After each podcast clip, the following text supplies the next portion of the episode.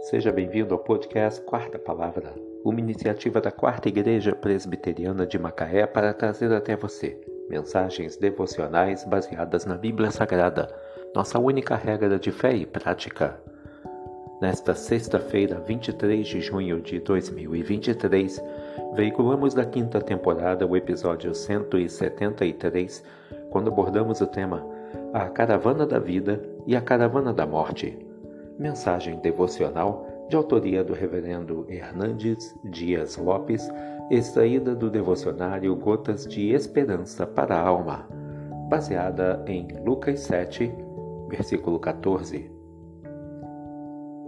Chegando-se, tocou o esquife e, parando os que o conduziam, disse: Jovem, eu te mando, levanta-te. A morte é o sinal de igualdade na equação da vida. O dia da morte chega para todos, grandes e pequenos, ricos e pobres, doutores e analfabetos, velhos e jovens.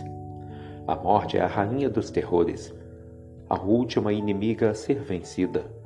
Por onde passa, deixa seu rastro de dor.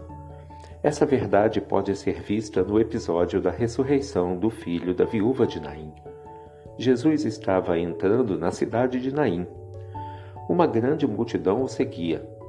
Aquela era a caravana da vida. De repente, eles se defrontam com outra caravana que saía de Naim, liderada por uma viúva que caminhava, assolada pelas lágrimas, para enterrar seu filho único. Jesus a viu e, compadecido dela, lhe disse: Mulher, não chores. Vemos aqui o coral da morte e o solo da ressurreição. Jesus não apenas dá essa ordem, mas também manda parar o enterro e ressuscita o jovem, devolvendo-o à sua mãe. Talvez você também esteja engrossando as fileiras da caravana da morte. Sua dor é cruel, suas lágrimas são abundantes, seu futuro é incerto. Mas aquele que tem poder para estancar suas lágrimas lhe diz: Não chores, ele é o Consolador. Ele tem poder para reverter as circunstâncias amargas da sua vida e trazer um tempo de refrigério para a sua alma. Chegando-se, tocou o esquife e, parando os que o conduziam, disse: Jovem, eu te mando, levanta-te.